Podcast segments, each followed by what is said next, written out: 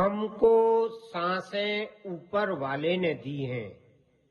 जैसे जैसे गहराई से आप सोचेंगे तो आप जानेंगे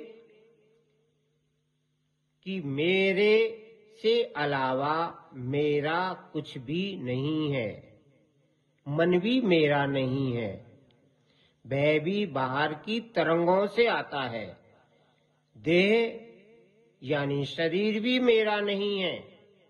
वह भी बाहर से बनता है और बाहर ही खो जाता है।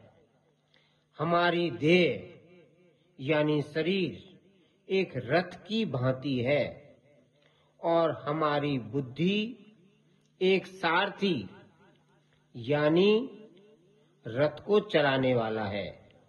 हमारी इंद्रियाँ हमारी देह रूपी रथ को खींचने वाले घोड़े हैं। आज की स्ट्रेस भरी ज़िंदगी में स्वस्थ एवं सफल वही है जो इन घोड़ों, यानी अपनी इंद्रियों को कंट्रोल में करके अपनी लाइफ को जीता है।